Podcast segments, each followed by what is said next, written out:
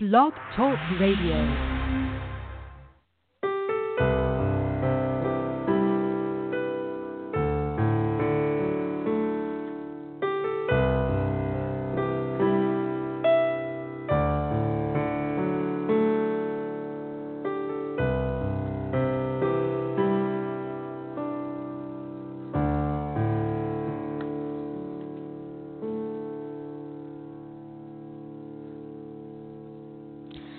Welcome, all truth seekers from across the globe.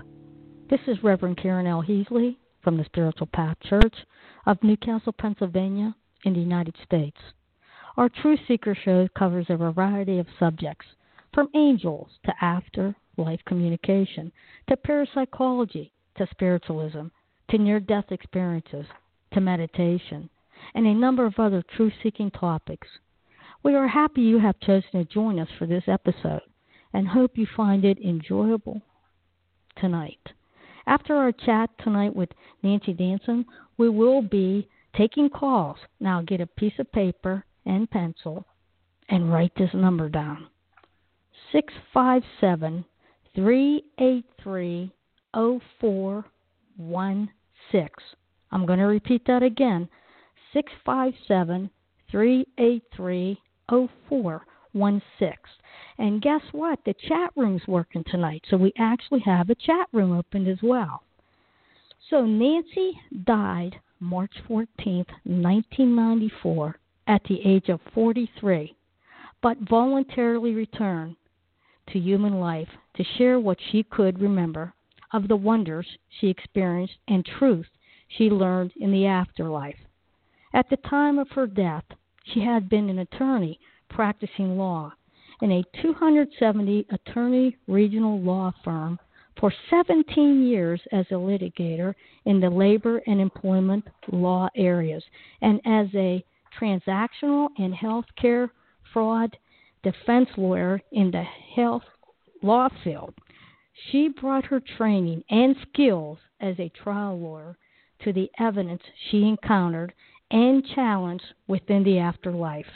She brings the credibility of a trial lawyer, highly trained to evaluate evidence, to her account of the answers to our most pressing spiritual questions What is God? Who am I? What is the purpose of this life? What happens when we die? She observed this near death experience with the detachment of a jurist.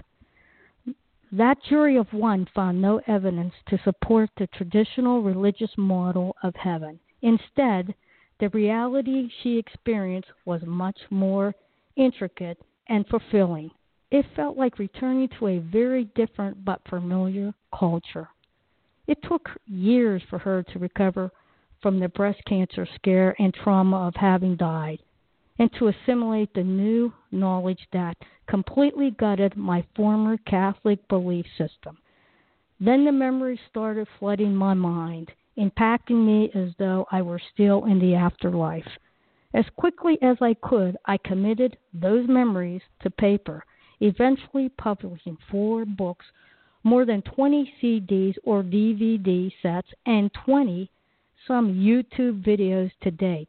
I have published these materials to fulfill the burning desire I felt while in the afterlife to tell everyone who would listen that life and death are far simpler and more glorious than we could ever imagine. We are not what we think we are, and our lives as humans are a tiny tip of the iceberg of our internal existence her books explain in plain and understandable language the who, what, why, and how of all of creation, comprehensive, logical model of life that resonates deeply within us as spiritual beings. Well, that's quite a lot, Nancy, and it's good to have you on the Truth Seeking Show tonight. Well, thank you so much for inviting me, Karen. Uh, it's my pleasure. So, we both had near death experience. Um, I just had one. So, and you had five. So, what I wanted you to do is maybe tell us a little bit about the your NDEs you want to talk about and what they um, told you or what you brought back. The first um, afterlife experience, I call it, was, um, as you said, March 14th, 1994. That was the big one. That's the one I, I based all one. my books on. Mm-hmm. Yeah. And after that, I returned to the afterlife a couple of times. And then in 2011, I got out of body and was watching surgery on me. and those, mm. some people categorize those as near death experiences. I call them out of body experiences. But right. at least three times I was in the afterlife um, experiencing what we all go through as part of our normal eternal life, you know, which has various uh, stages to it. You know, like in human life, we have childhood and adolescence and adulthood and senior status, like I am now. Mm-hmm. Well, we have stages like that in our eternal life too. We have the incarnation stage, and we have the stage that most people call the afterlife or heaven, um, and that's where we incarnate from. And then after that, we have a stage where we experience uh, life by merging into other spiritual entities. Um, and then after that, we merge back into the source and no, are no longer consider ourselves to be individuals.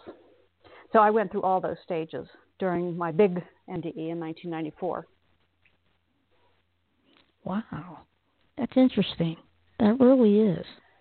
So, well, the thing that okay. I found most interesting. Oh, go ahead. No, no, go ahead, and I'll ask you. Um, the thing that I found most interesting um, about the 1994 near death experience was it wasn't anything like I expected. I had 12 years of Catholic school education, six years of Methodist college, and three years of law school, which some people would say is the opposite of religious training. yeah. And I had these ideas and beliefs about the afterlife and what I was going to see and what it was going to be like. And it wasn't anything like that. And there was nothing that I saw, experienced, or learned there that was anything like the Catholic um, doctrines of faith that I had grown up with. And I was astonished to learn that just about everything I believed before I died was wrong. And as a result of that, I lost my faith because I didn't need it anymore.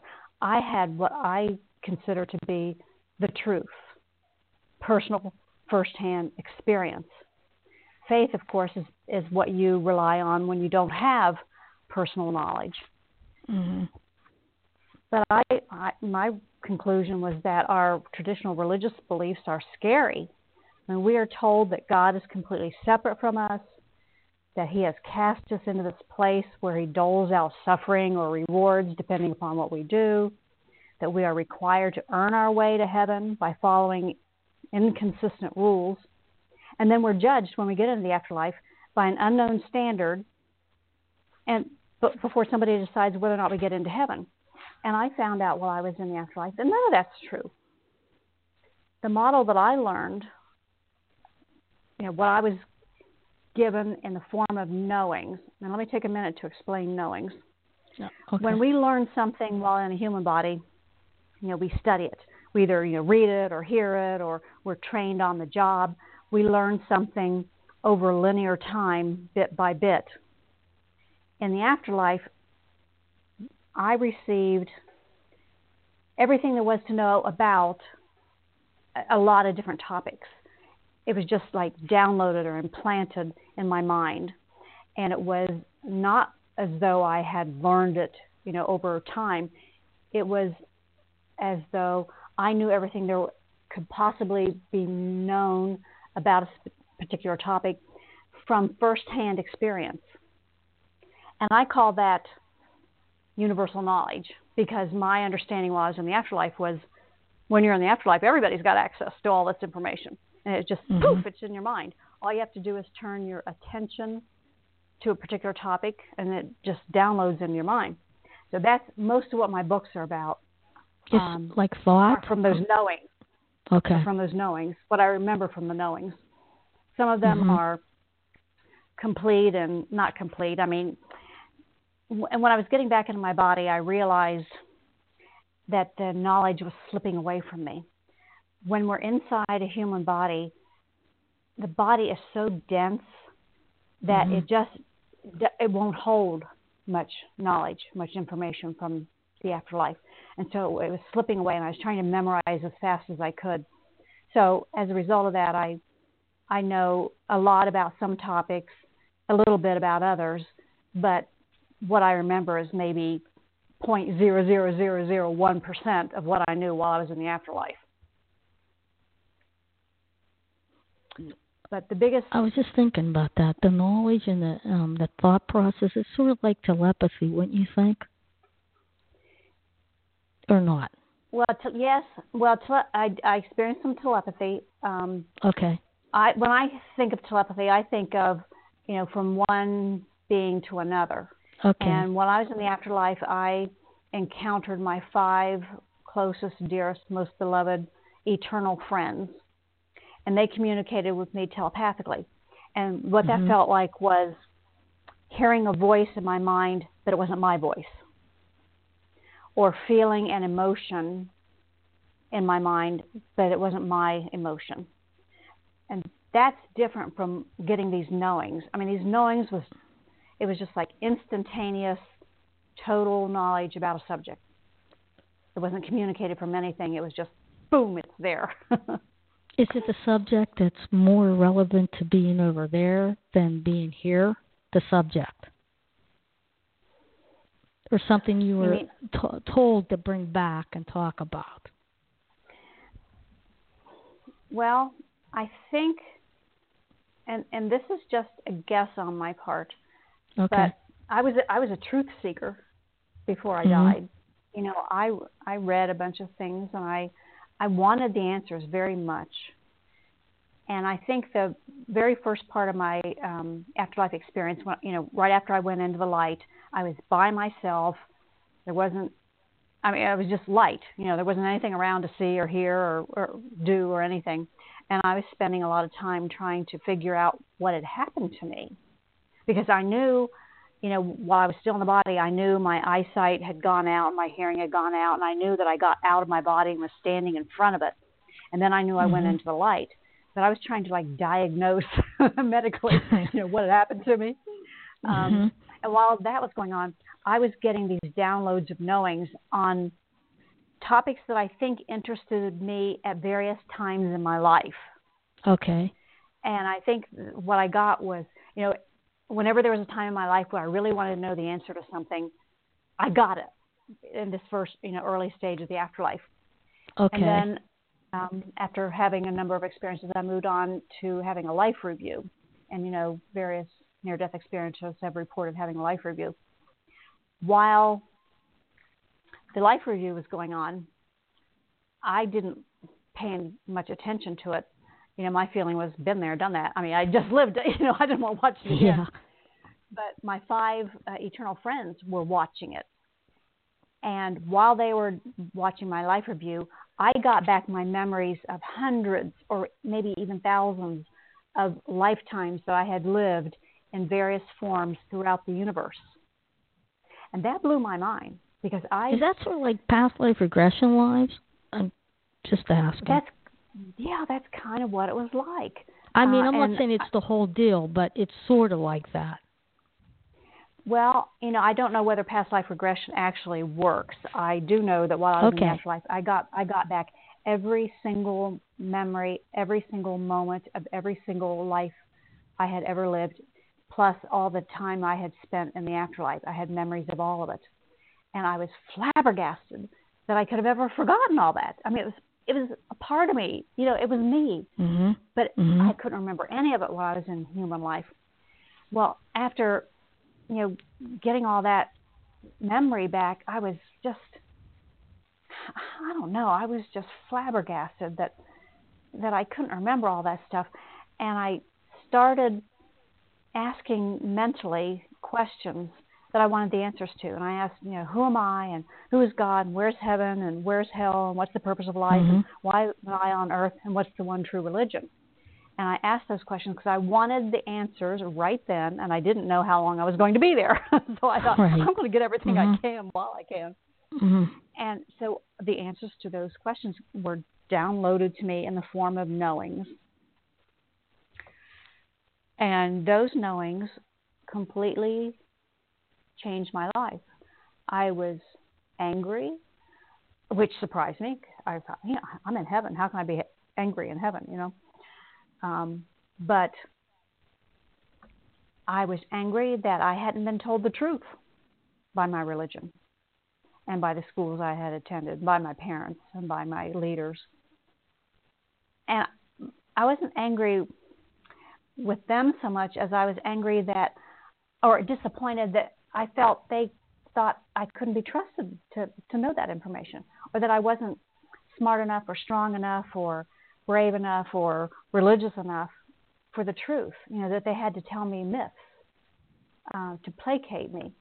And so I was hurt.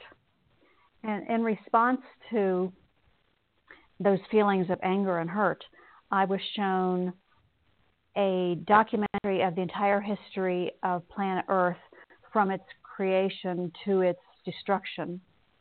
And what I watched during that documentary was how religions got started and how they evolved and where they were as of the date that I died.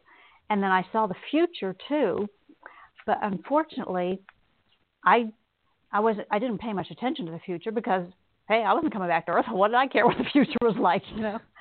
So, um, but that's where I saw, you know, the creation of, um, you know, the Hebrew religion and the Chinese religions and and you know all the religions of the world. I paid the most attention, of course, to Christianity, since I had been raised as a Catholic, and I was shown that you know none of the human religions are true. They all have kernels of truth in them, but those kernels are surrounded by tons and tons of mythology and superstition and fear. And I've shown that our Creator has sent us messengers of the truth, millions of them, over the millennia. And none of them are anybody that you ever heard of, except for Gene Roddenberry. I actually remember that Gene Roddenberry Gene Roddenberry. the creator of the Star the Star oh, Trek series. I, I was just going to say. Yes. Okay. I remember okay. his name because I recognized yes, it when, I when do I know saw him. him. And um, I thought, and he was one of the messengers, but they, all the messengers were people who lived, you know, just lived their their normal lives, but they had message in, messages in their art or their music or their theater or their writings or just in their day to day behavior and none of them were religious leaders, none of them were kings or princes or anyone of any great renown for their for being you know religious gurus. I thought that was interesting. Yeah, that is it. Gene Roddenberry. Mm. Yeah, that's well, that's I, truly interesting. Um, and that's oh, I, I went back to the afterlife um, when I was writing my book Backwards Beliefs, and I right. was just there for. I'm not counting this as a near death experience, but um, I was there for just a brief, you know, few seconds, and I I saw books that I had read that were pointed out to me as messages of the truth, and songs, and and I remember one of the songs was by Nickelback. So Nickelback's Nickelback. another messenger that that we've heard of. Yes. Yeah, I know Nickelback. Yeah. And Hmm. I don't remember which song it was of theirs, but that's that's interesting. Yeah, no, I, Oh. at one point in time I remembered other famous people that were were pointed out to me as messengers, but those are the only two I remember now. My, um, do you ever, um, since um, I had my near-death experience when I was five, but I've always felt they say that you know from zero to six, um, you you feel like you're more bonded to the other side, and believe it or not, and I want your um, take on this. I I always do feel like, believe it or not, I'm more bonded to that other side, and sometimes I had this longing sometimes, and I don't know where it comes from. These thoughts of being wanting to be over on the other side because I um so I was bonded over there. Do you know what I mean, Nancy? Yes, yes. Did you ever encounter something like that at all? Uh, yes, in fact, I received knowings about that while I was in the afterlife. I was told that you know what what we call the soul is mm-hmm. really us, is our true nature. We right. are parts of our Creator's consciousness that it puts into manifested things and creatures. And everything on earth and everything in the universe is, is a manifestation. It's a manifestation of our Creator's imagination and its creativity. Just like our dreams. Our dreams are okay. our manifestations. We manifest a, an environment and people and you know and then just like in our dreams where we can we're one of the characters in the dream. You know, we're usually inside one of the characters, usually the same mm-hmm. character we you know, play in day in waking life. Mm-hmm. But we're inside one of the characters and we're experiencing the dream through that character. Well, that's what the soul is. That's our creator's own self awareness inside a creation, a manifestation, so that it can experience everything that's going on in the physical world. Hmm. And I was told that from the moment of conception, we are aware of what's going on around us within the mother's body, outside the mother's body. We can hear what our parents are saying. We can experience everything that our mother is going through. We may not understand it, but we are aware of it. Hmm. And we carry what what you're calling bonding. We we carry memories from the afterlife into this life for a period of time after birth, and we feel closer to the afterlife because we haven't really become acclimated to this life. You know, we have to be trained how to be a human. And so, yes, I think that bonding that you're talking about is absolutely there. And I think near-death experiencers have a particular, a partic- particularly strong pull uh, back to the afterlife. And I think that's why so many of us can go back you know, mm-hmm. even though we don't die, we can go back to the afterlife from time to time. Yes. And I know that for at least two years after I came back from my 1994 experience, all I wanted to do was go home. Right. I wanted to go back to the mm-hmm. afterlife. I didn't want to commit suicide. No, no, I'm. I, that's I just, not. I was no, homesick. No. I understand. I really do because I had that. I have the same feelings. You know. Yeah. That's uh that's the real deal there. But well, the other the interesting thing was while I was in the afterlife, I was homesick for human life. A little bit. Yeah. Well, you would not be. the same amount as I was homesick for the afterlife once I got back here, but I missed um, when I was first in the in the light, and I was getting you know, all this information into my head, and I was trying to make a diagnosis of what what had happened to me. I missed sunshine on my skin. I missed the feel of wind in my hair. I missed mm-hmm. eating. And I really missed chocolate. Chocolate. Hmm. Yeah. That's that's unbelievable. That's good. I didn't miss them enough that I wanted to come back, but I did miss them. Yeah. What when you when you went over there, what was one thing that really stood out I think for me the light stood out. I've never seen a light like that. You know how bright and just encompassing. And, and when I think about it, I think about it like it was yesterday. You know, I never, I always remember it like it was yesterday. Yeah. It's funny how human memories we can forget, but our afterlife memories are, are eternal. Right. Did you see anything else? Were there buildings or anything like? I mean, colors are a lot different over there. I know that. I didn't know if you experienced any of that. Um, when I first got into the light, I, I just saw the light, and it didn't. I I would call it white. Okay. Then a, l- little bit later, when I met my, um, before I met my five eternal friends, I saw five different colors of light in the distance and I said to myself, "Oh, this is a typical Danison moment. I'm supposed to go into the light, and I've got five of them to pick from. How do I know which one is right?"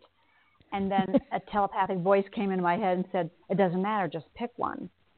And so when I was in the process of picking one, all of a sudden the lights became these beings. And they were standing in front of me, five of them standing kind of in front of me and to my left. And they were just, you know, just kind of humanoid shape, you know, just like a lump for head and a lump for shoulders and then just straight down. And they glowed like light bulbs you know they were denser in the center and then the light was you know weaker toward the surface and i recognized them immediately as my dearest most beloved eternal friends but i, I also learned in, in that moment that those colors that i had seen that then turned mm-hmm. into my five friends and the colors i was seeing in my friends you know vibrant auras had names and i knew the names and they were in what to me was, was a foreign language. And my friends had names in the same foreign language. I don't know what language it was, but it had a lot of consonants in it.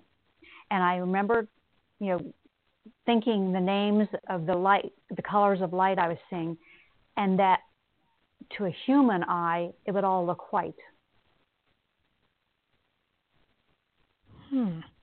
Isn't that strange? That's, I've never heard that. That's that's quite interesting, really and the friends. You had your five people over there that had already crossed over, correct? Your friends. They were not people I'd ever known in human life. Okay. Or any or any so physical you want life. to explain that a little bit? I, you know, when I saw these beings, I felt I was home. You know, I was finally with my own people, and that's the way I okay. thought of it. These are my people. I'm, I'm finally home after a long, torturous journey.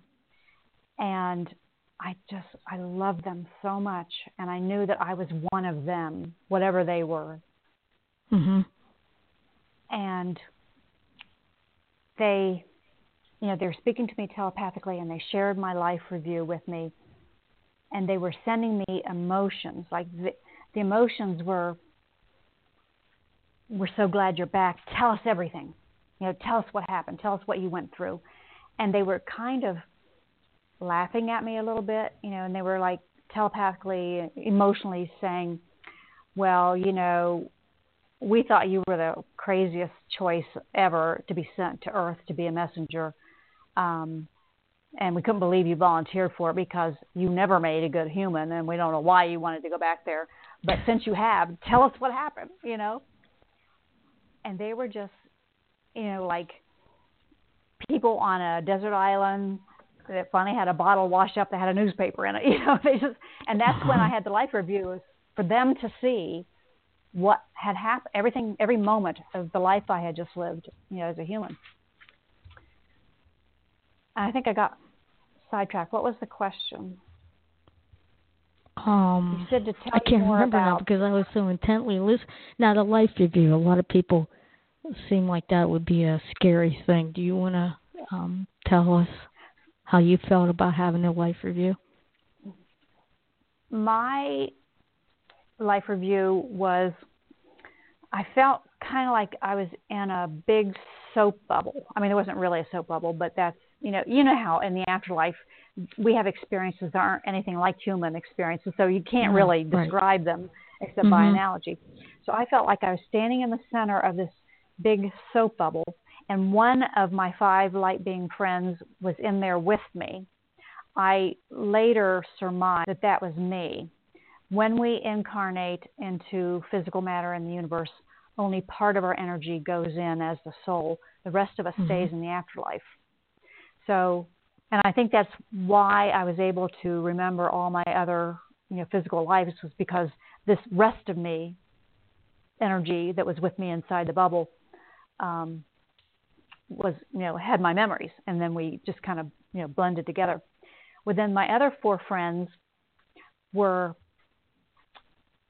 like as scenes from Nancy's life played out. They were just kind of like floating on the outside of this bubble, and I can remember seeing the sky out of my cockpit window when I was taking flying lessons and afterwards when I was flying by myself I could remember the sky when I was laying out in the sun when I got out of college and you know had my first job, you know for some reason all these pictures of the sky were were coming to my memory, but my light being friends were popping into my memories and living as me through that memory. Which and, and there's not really a good way to describe that. Uh, I experienced it myself later while I was in the afterlife, but so they could not just watch, you know, a scene from my life. They could go into Nancy's body and live that scene and then pop back out again while wow. while the scene was taking place during my life. Because there's see there's no time in the afterlife everything's now. no there isn't. There's no time or space so there's no past there's no future. Mm-mm. yeah. So no, everything's now. And so they could pop into Nancy, you know scenes in Nancy's life right now. And that's what they were doing. Wow and they told that's me incredible. that their their goal was to get me ready to go back into the core of our creator, what I call source. And the way they did that was after I had seen this documentary, you know, of Earth's religions and how they developed, um, I moved into the next phase or stage of eternal life where I no longer thought of myself as a being. I felt as though I was a mind, an intellect. And I could merge my energy into the energy of one or more, excuse me, one or more of my friends. And I could live scenes from the lives they had lived the same way they were popping into scenes from Nancy's life on the soap bubble. So I could go into, you know, one of their lives and, and enter into the body that, or the thing that they had inhabited and live that scene. And I could do that either feeling like I was me inside that body experiencing it, or feeling like I was them inside that body experiencing it. Or I could just watch it. And I could I could merge into two or three or four or five of them all at the same time. And that's what I did. I, I was given the impression that I had to get skilled at this merging of energy and becoming used to what it feels like to be a collective being in order to go into the next phase of eternal life.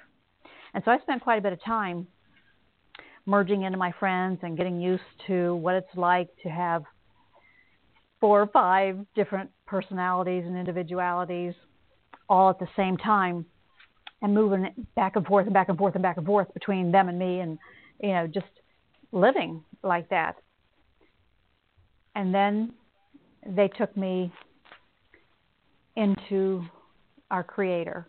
Um, the god that i knew intimately in the afterlife was nothing like a human male. It's an energy field which is why i call it the source it's an energy source mm-hmm. it's a huge energy field and the entire universe is contained within that field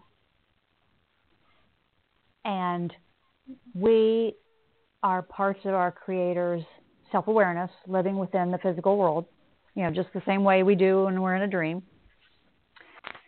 But the last stage of eternal life um, is wakening to the fact that you aren't separate from Source. So I went through like layer after layer of energy and I felt like I was all the information that I had gotten previously during this afterlife experience, I understood in far more depth as I was moving through these layers of sources energy. And I watched creation. I didn't just watch it, although I did watch it as an observer, I also experienced it from my own memory of creating the universe. And so I knew and understand and and remember why Source created the universe and what it felt like for it to do so, and and exactly how things formed. And I saw it all. I remembered it all. And at the end of that experience, I I just like woke up the same way we wake up from sleep. I woke up to the knowledge that I had never been a separate being. I have never been a separate identity. I have always been just me, source, pretending to be this like dream character that I was calling Nancy. And it was the most humbling and mind blowing and beautiful and frightening and it, it, I don't think I could have survived it if I hadn't been so completely surrounded by unconditional love and acceptance. Mm-hmm. I mean, it just blew my my whole identity. And you know, to to be there and thinking, I'm God, that can't be right. But you know, I kept coming back to the fact that it was right. And then I realized, well, everybody is. You know, we're all just parts of one consciousness. And of course, that blew my mind because I'm thinking, oh my heavens, how I've treated some people. You know, if I'd known that they're they're, they're just me in a different body, you know, um, you know, it was just, and I was, I felt loved and comforted and mind blown, and I kept saying, somebody's got to tell those people. Yeah, somebody's got to tell those people back on Earth that this is what it's really like. And the next thing I know, I'm in this whirlwind coming back into my body, and I'm saying, I didn't necessarily mean me. oh my! And while I was in the whirlwind, my my five beloved friends were saying, "Love is all that matters," because I was trying to memorize everything I'd learned. And I was like cramming mm-hmm. for an exam. I was memorizing and going it over and over again in my mind. And they kept saying, Love is all that really matters. Love is all that matters. And I kept saying, Shut up. I'm trying to remember the stuff. and when I got back, by the time I got back into the body, you know, so much of it was gone. I fought, I fought hard not to go back into this body because I didn't want to forget. Well, when I was reading your bio, you said some of the memories started coming back, flooding back, and you had a hard time down here. Then you want to talk a little bit about that because a lot of people that had have had NDEs have trouble talking about them. You know. Yeah, I do know. Well, like I said, I, you know, the, for, for the first two years, I was so homesick. I mean, mm-hmm. just so incredibly homesick all the time and about oh two or three months after I was back in the body, well, right right away when I got back in the body, I I talked to my surgeon. You know, the next week when I was in for a, a follow up, I told him what happened, and he told me I hallucinated it.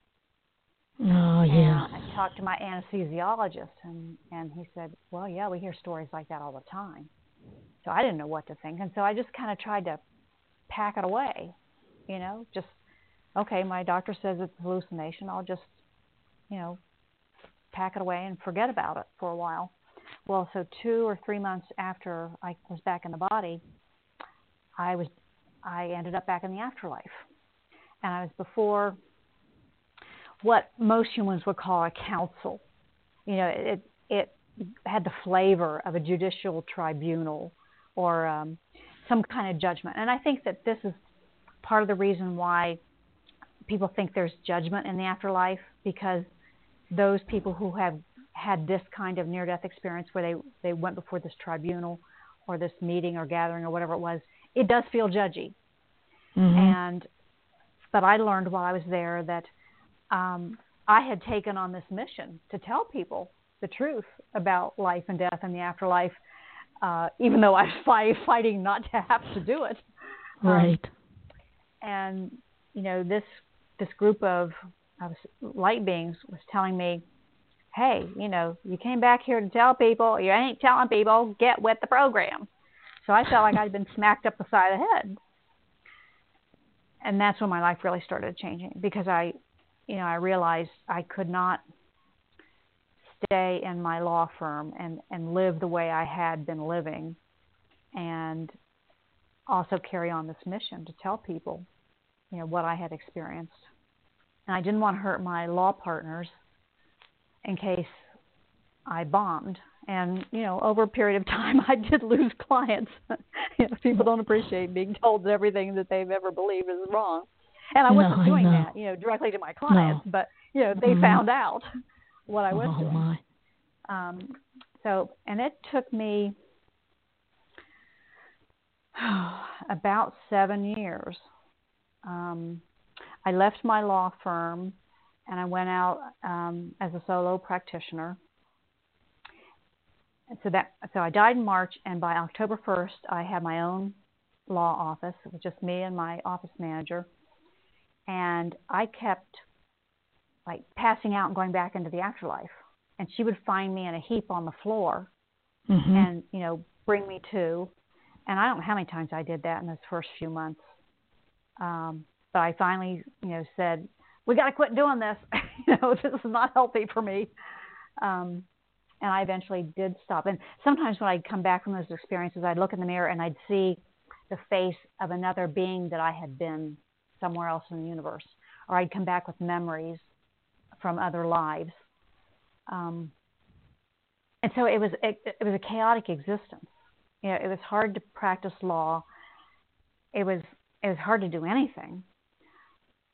But eventually, you know, things kind of calmed down, and I kind of got back into the flow of practicing law and and you know living a normal life. And I still wasn't telling people what happened to me, but at least I could function, you know, on a daily basis. Um, and then in 2001, I crashed. I had a lot of brain damage from um, being dead. You know, dying's not good for your health. No, and it isn't. I had um, a lot of physical damage from it too, and I had just been kind of like holding on, you know, by you know, mm-hmm. by the my fingernails to you know a healthy life for for all those years, and then I just crashed, and I couldn't maintain body temperature or blood pressure or you know any of the normal parameters of life. Um, and so I, I couldn't work. And during that year uh, 2001 when i was so ill that you know at first i couldn't sit up for more than a half an hour and th- so i spent most of the time in bed uh, i get up just long enough to get something to eat and then get back to bed and little by little, I started recovering. You know, I was in my cardiologist's office and once a week. I was in my family doctor's office once a week. You know, they were trying to figure out what the heck happened to me and what they could do to help me. And it was during that time that all these memories started coming back. And I started writing. So that year, 2001, I wrote 700 pages of manuscript. Everything I could remember happening and learning in the afterlife. And when I was finished, you know, I had these 700 pages. I go, what the heck am I supposed to do with this? Mm-hmm. And one morning I woke up. I had a table of contents in my mind that completely organized all the chapters, logical sequence. Hmm. And I realized I had three books there. And two of them I actually did publish. One, Backwards Returning to Our Source for Answers, and the Backwards Guidebook, were most of that 700 pages. I mean, there's only 500 pages to them, but and then the third book was about love.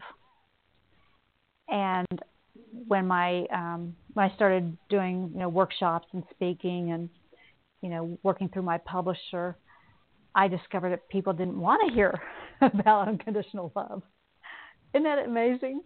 Yeah. People were not interested in knowing about unconditional love and what it's really like and what we can expect in the afterlife in terms of unconditional love.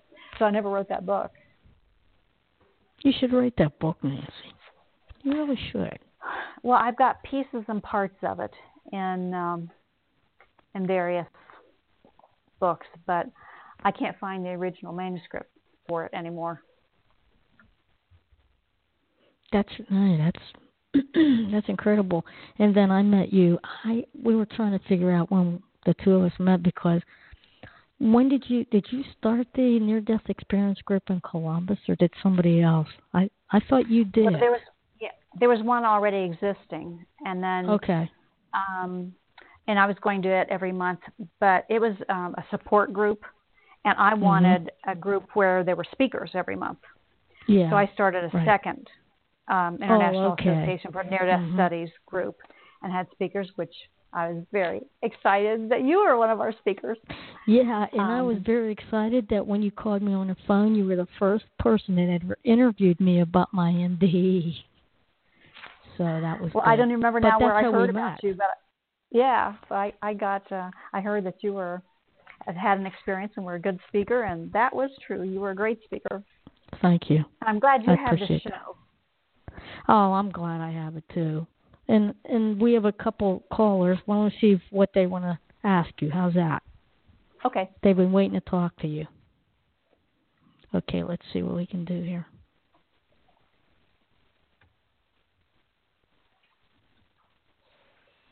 Hi. Hello. Welcome to the show. May we have a first name, please? Wendy. Wendy, is that your name? Yes, it is. Okay, Wendy, go ahead and talk to uh, Nancy. Hi, Nancy. Hi, Wendy.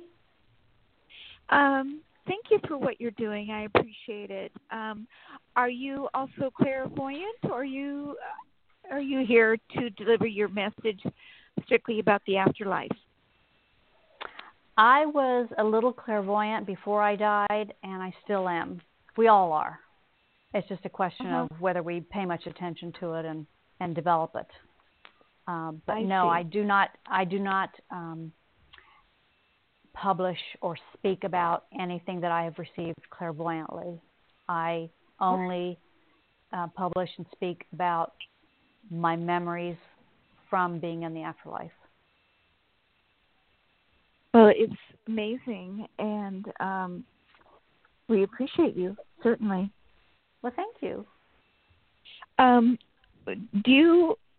Was there a message you give people? Um, my beloved brother David took his life March second, a few years ago, and oh, I loved him so much. He was nine years younger than me, and I feel like I had a very, I still have a very close bond with him.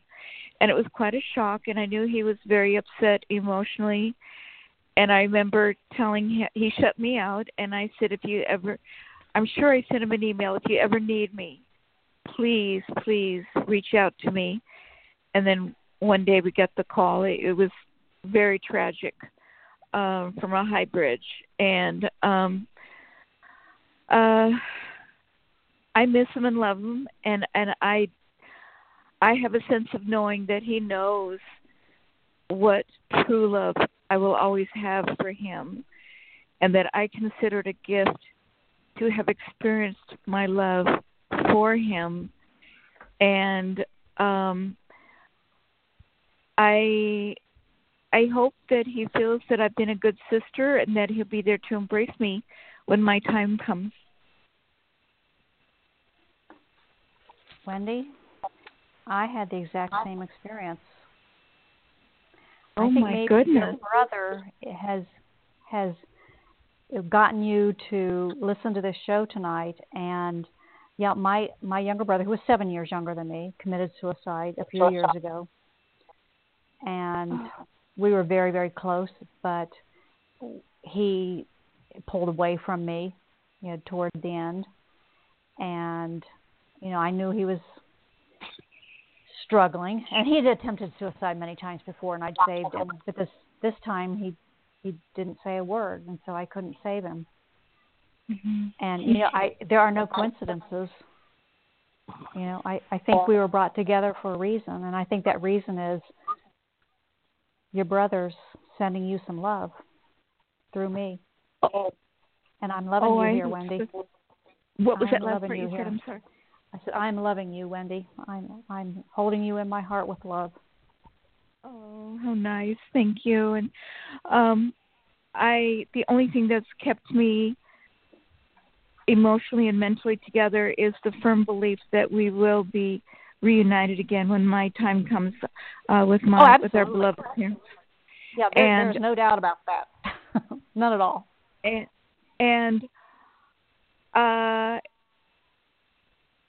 it, it was the worst day of my life when I received that phone call, and it was I don't I cannot imagine how he could do that. It was he drove his fifty thousand dollar new truck out on the bridge, the highest bridge in the United States of America, and he he stopped his truck in the middle of the bridge with the hazard lights going, left his wallet and his note, and there he had a um, uh, a ladder. So he had it. I I must think he had it planned. I guess, planned, and yeah. And he did it at night, maybe so he wouldn't see the water. You know, yeah. I I don't know, but um it is the absolute worst thing that ever happened to me and I love him forever and I forgive him I just pray to God that He never ever puts me through this again for all eternity. Well, I'm sure He won't.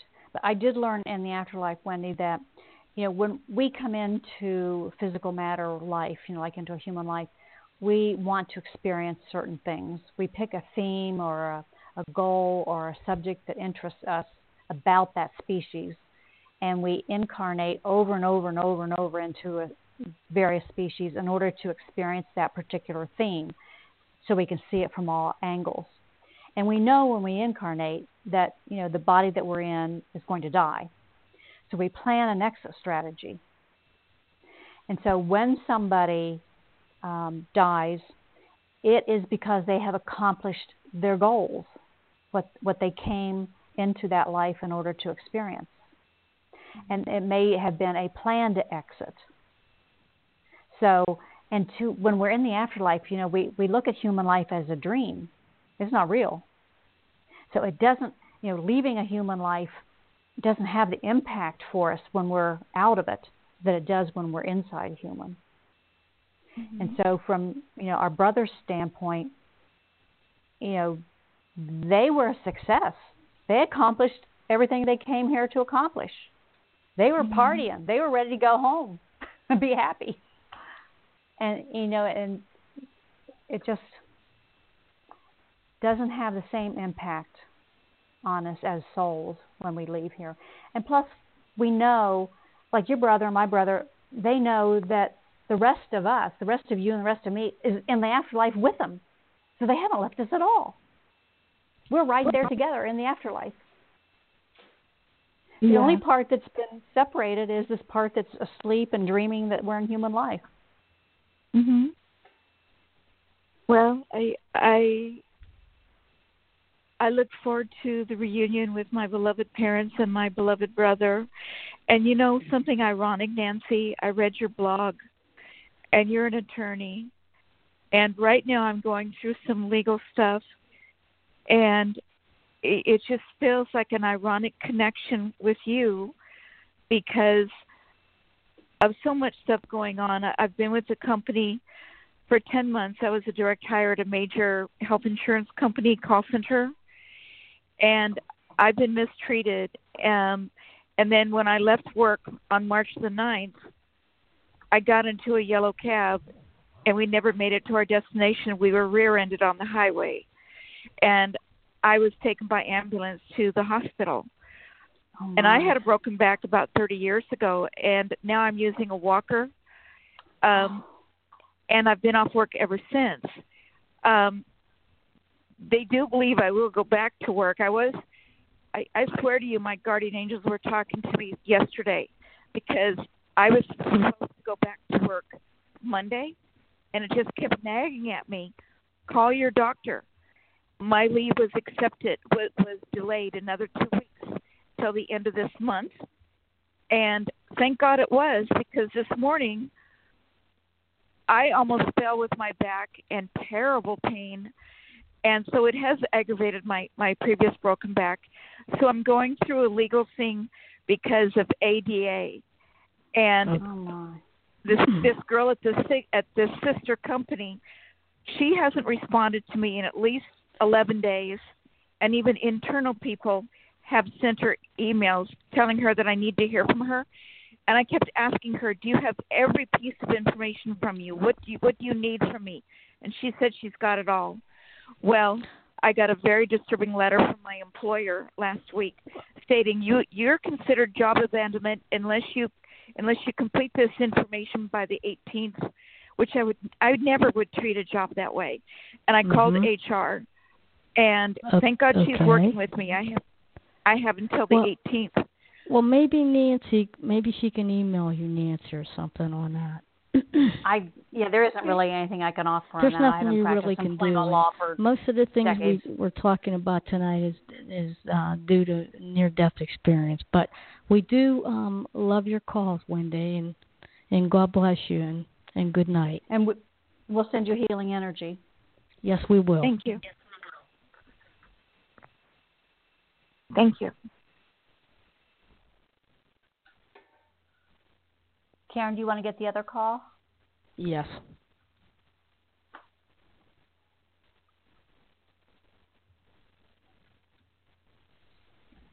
Hi, welcome to Truth Seekers. May we have a first name, please?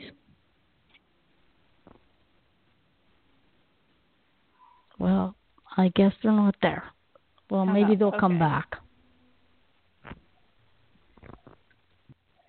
Okay, so let's talk a little bit about. Um, you want to talk a little bit about the workbook you did on backwards? You did a workbook on there or a guide. You want to tell us a little bit about that? Well, that was that part of that 700-page manuscript. Oh, I, um, okay. When I yeah, for I knew nobody would publish a 700-page manuscript, so I took most of the information um, from the manuscript and put it into my first book, Backwards Returning to Our Source for Answers, and tried to get that published. Mm-hmm. And I thought, well, if, you know, if I never get anything else published, at least I've got the the biggest pieces of the picture. And then um, later, my publisher offered to publish um, the rest of the manuscript and I didn't know what to call it, so I just called it the backwards guidebook. And it's just yeah, the rest I of the material wondered about that, that. Yeah, it was the rest of the material that was uh, supposed to be in the original book, but um, the guidebook is in a question and answer format. That's interesting, and um, you know everybody wants to know a little bit about angels, and and I know you did something on YouTube, and you talk a little bit about angels. Can you share a little bit about angels and how this um, comes to volition with the NDE? Well, I, you know, I'm not sure what people are calling angels. You know, I okay. grew up in a Catholic church where mm-hmm. uh, we were told that there were archangels and regular angels and messenger angels and guardian angels, and you know, they were all like supernatural beings that were in this heavenly host of this you know royal court um, okay. singing Hosanna to God, you know none of that exists. Okay. What people I think are calling angels are just folks like you and me in the mm-hmm. form that we take when we're in the afterlife. You know, okay. that glowing okay. that glowing being form. And I think when people experience an angel intervening in their human life, it's somebody in the afterlife who loves them, who's helping them out it's not like this, you know, winged creature, spiritual being type. It's just a plain old loved one. I was just wondering about that. Okay, I'm going to try another call here. Somebody came on. Welcome. Can we have a first name, please? Oh, hi. My name is Eileen. Hi, Eileen. Hi. I really enjoy your descriptions. They're very clear, and it's very nice to hear something besides, well, what my pet name for it is New Age drama. Um, have you ever? I have not read your book.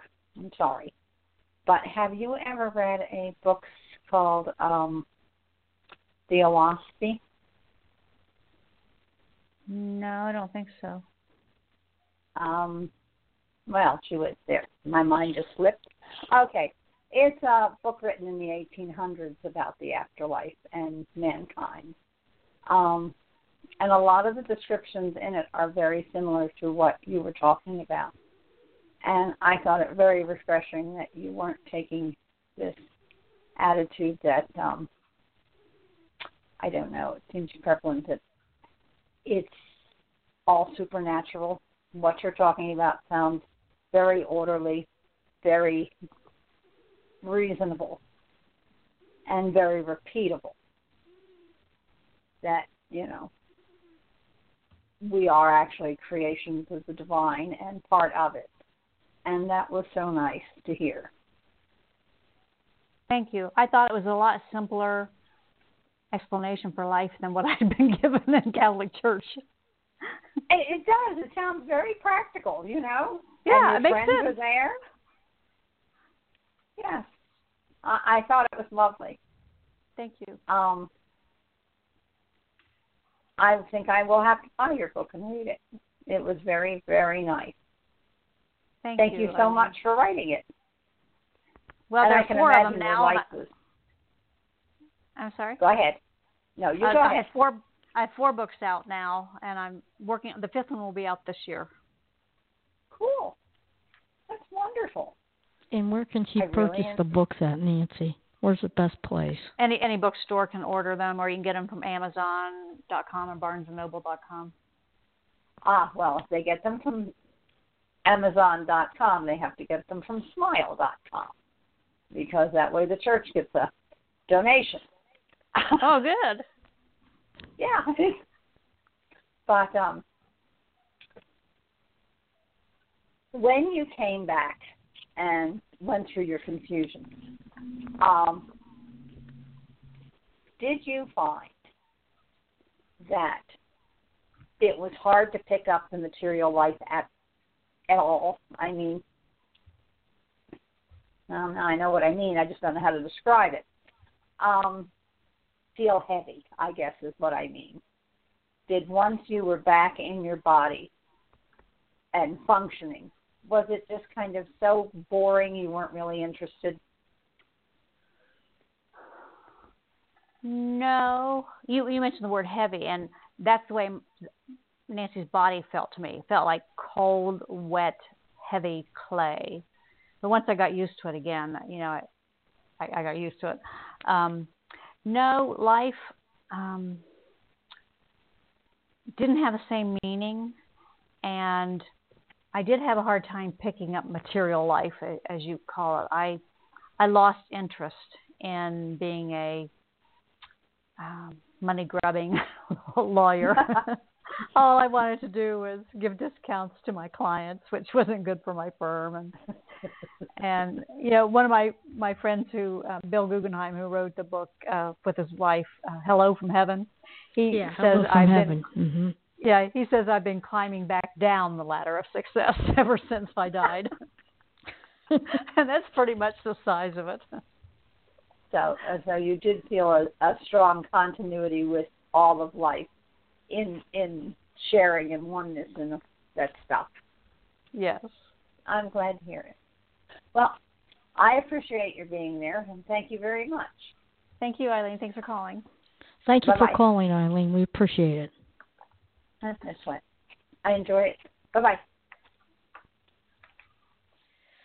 I was wondering about when you said that. When you come back, the material things sometimes don't mean as much, like money or things in general. Would you would you say that to be true, Nancy?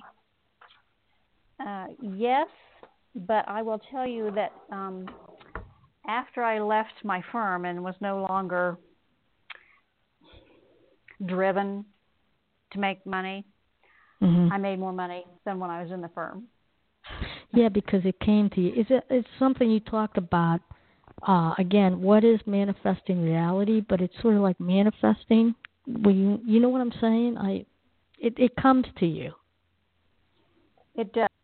I mean, I've always been a person who, yeah, I've always been a person who believed that um, when I needed something, it would be there, and it always has. Mhm. and that's because we each have the ability as part of Source to literally manifest into physical matter what we need for our spiritual goals. We don't manifest cash or things that humans want. Right. But we do manifest what we need in order to complete our journeys as you know souls inside humans trying to experience certain things.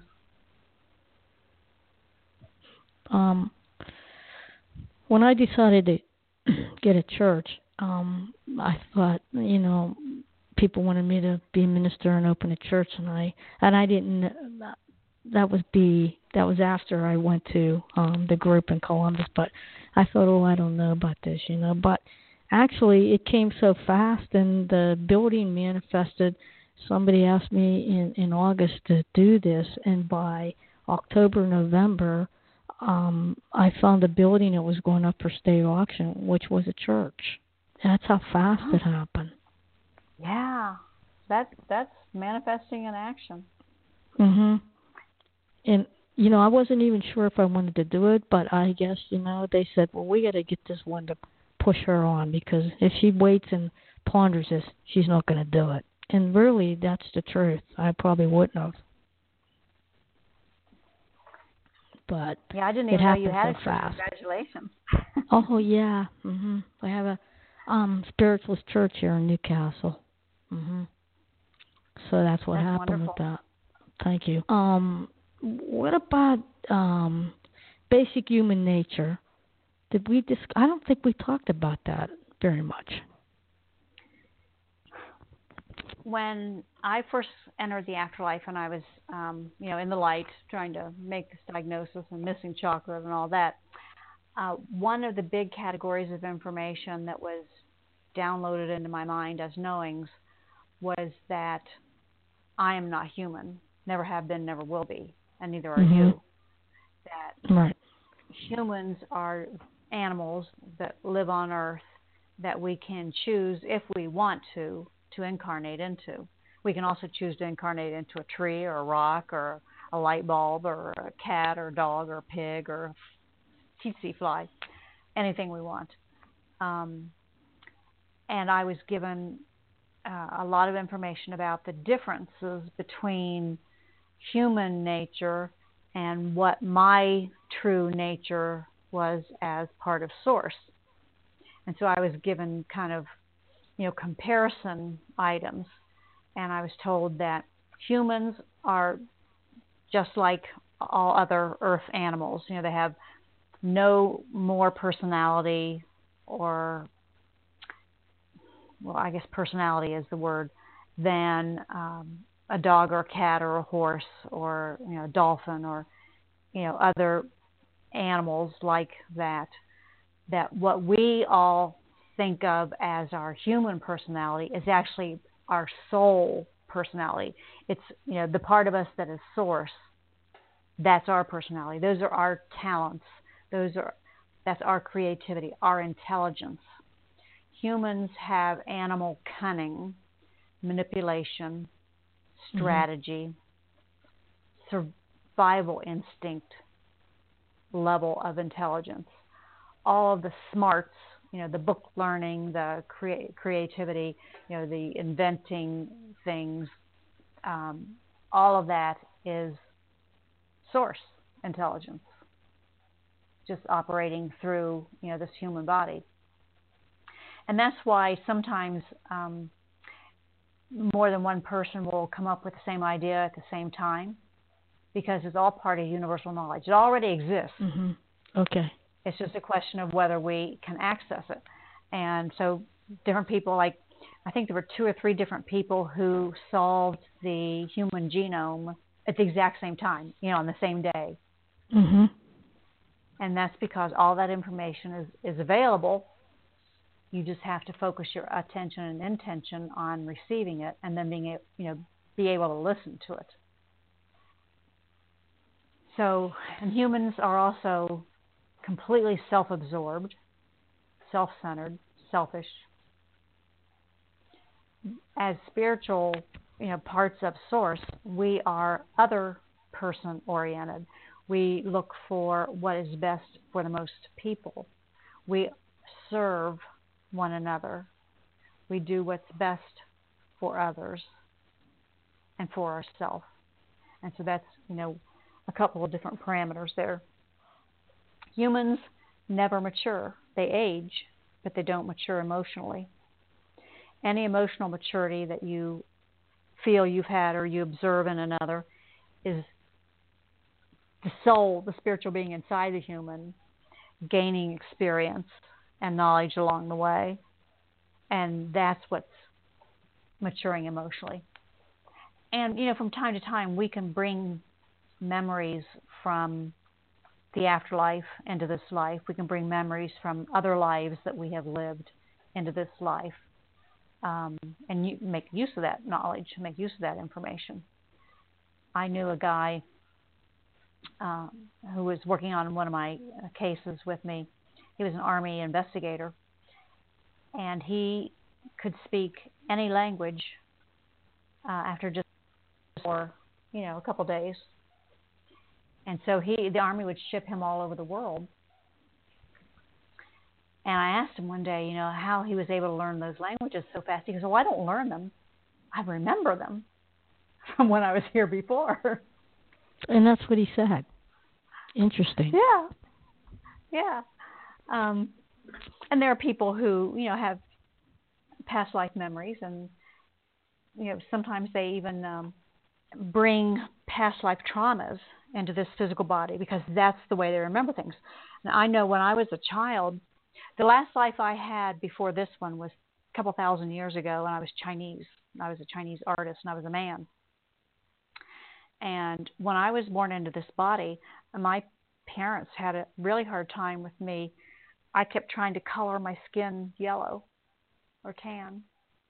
Hmm. And I kept I'd tape my eyes so that they'd slant because when I looked in the mirror, I didn't look right to me. And I didn't know why. Was that going on when you were a child, Nancy? Oh yeah, little little oh, tiny kid. wow! As soon as I was old enough to hold a crayon or, or you know, put a piece of tape on my skin, I was doing that. And I have spent my whole life trying to tan my skin to the color that I think it should be, and it won't go. Oh my, that is something. That's really something. Wow. Um, so, what do you think about? People are always talking about karma and choosing physical um, um, lifetimes, but what do you think of karma in general? You know how they say, "Oh, that's just going to be your karma." I learned in the afterlife there is no such thing as karma. Okay. That's part of that that scary human mythology, religious um, underpinnings that we all have, um, because mm-hmm. humans are judgmental.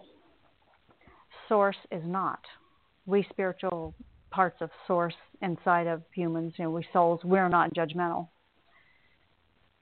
Humans get revenge on people who, you know, harm them in some way. And so these attitudes of judgment and revenge have been projected onto our religious models because you know that's all most people the only thing that they're really intimately familiar with is human life that's all they can remember and humans because they're self-centered and self-absorbed project their own character traits onto other people on onto other things and they project them onto religions and so you know over a period of time this idea that um, if you do something in this life that's bad according to human judgments, you will be punished for it, and in the next life, the next you know, incarnation. And none of that's true. Now, there have been times in the past when, you know, I've read accounts of people saying, "Oh, I can remember, you know, in a past life I did X, and, and in this life I did Y, and that proves karma." Well, what that proves to me is that you are studying a theme. Like I said, we all have a purpose in coming in into various incarnations to study a theme. Let's say maybe our theme is, well, revenge.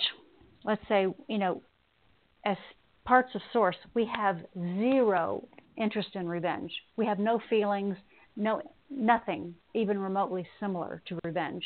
And so that's kind of an interesting concept. And so we might decide as a soul that we want to incarnate into um, physical beings that experience revenge. And of course, humans are number one on the list because they're very vengeful. Um, mm-hmm. So we may come into a life in order to experience revenge. So we will be the person seeking revenge against someone else. Next life, we may be the person who has gotten hurt because somebody else was getting revenge upon us. And we will come into life after life after life to see 360 degrees of everything that could possibly relate to revenge. So that's why the lives, the lifetimes, or the memory, excuse me, the memories from the lifetimes can look like one's a payback for another.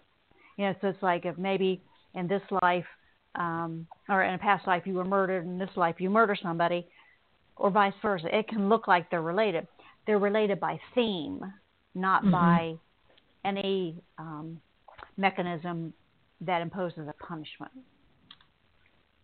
There's no punishment. I mean, we were created solely for the purpose of Source being able to experience the physical universe it created. So, so anything we do in the we physical come back, universe, right? Mm-hmm. Yeah, yeah. I mean, we're, we're doing it. No matter what we're doing, we're doing what Source designed us to do. There cannot be any punishment for doing what Source intends. And who would Source punish anyway? We're all part of one entity. Who would get punished? Well, that makes sense. And so we're down here to learn lessons. Nope. In a humanness, right? As humans. Nope. We are not here to learn not, lessons. That, that's we're a not, human What are we myth. here for? Tell me. We are here to study a theme. Well, there are three three different reasons why we might incarnate. The biggest okay. one, the one that's most prevalent, is to study a theme in okay. order to, you know, how I said before when I was in the afterlife, I got these knowings, these downloads of knowings that yeah. felt like they were personal Mm-hmm. knowledge. Yes. Where those come from is us living, learning, feeling, experiencing firsthand what whatever it is that we're experiencing in physical life. That all becomes part of Source's knowledge base. It all becomes part of universal knowledge. It all becomes part of what can be downloaded so that it feels like it's firsthand experience. So that's our purpose is to gather feelings and the experience that go with the intellectual knowledge the source has. Like source can imagine what it's like to kill another creature. It can't mm-hmm. do it itself. I mean, it's energy, you know. Right. Um, energy, yes. But it, but it can imagine what it's like, but it doesn't know what it feels like. So, but it can go into as a soul go into some creature in the universe and kill another creature, and then feel what it's like. Hmm. Experience the horror of it. Experience the deprivation, the degradation, you know, whatever the experience is. But that's how Source gathers experiences. And that's interesting. You know, people don't people don't like to hear this because they don't. They all come back at me with, well, you know, what about Hitler and what about you know, this and that and the other thing. You know, why would Source want to you know engage in child abuse and you know, Source doesn't want to engage in child abuse or be a Hitler or commit murder. Source is interested in feeling what it can imagine. It's human animals that do the horrors. Mm-hmm. Humans are violent animals. They're no different from lions. Humans kill each other because they're violent. When we come into a human, we know that they're violent animals. You know, we expect that. We're not surprised. And it's just part of the challenge of incarnating into a wild animal. I've just I'm just amazed because I've never really heard it explained this way. It's it's just a different way of looking at it. I know. That's why I said it, it completely blew my mind. Uh, mm-hmm. And blew away everything that I'd ever believed. Well, I think you know you came back with the purpose that that help people and try to make them aware of these things going on because a lot of people you know struggle with that when they had an NDE. They still struggle.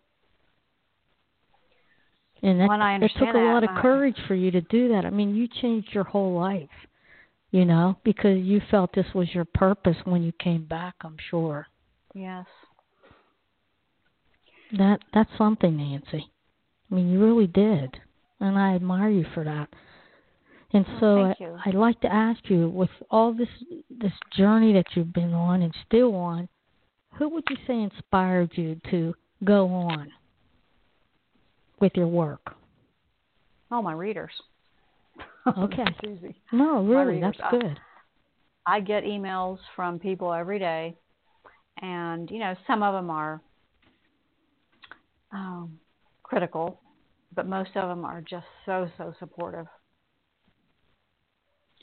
And when I was going through the uh, cancer treatments, you know, the last five years, Mhm. I had readers from all over the world, you know, sending me healing energy, and you know, healers from around the world were were um, tuning in to me and, and sending me healing energy. And the strangest thing happened when I uh, when um, when I had um,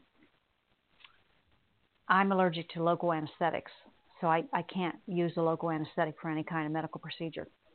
Okay. And when um, I think it was,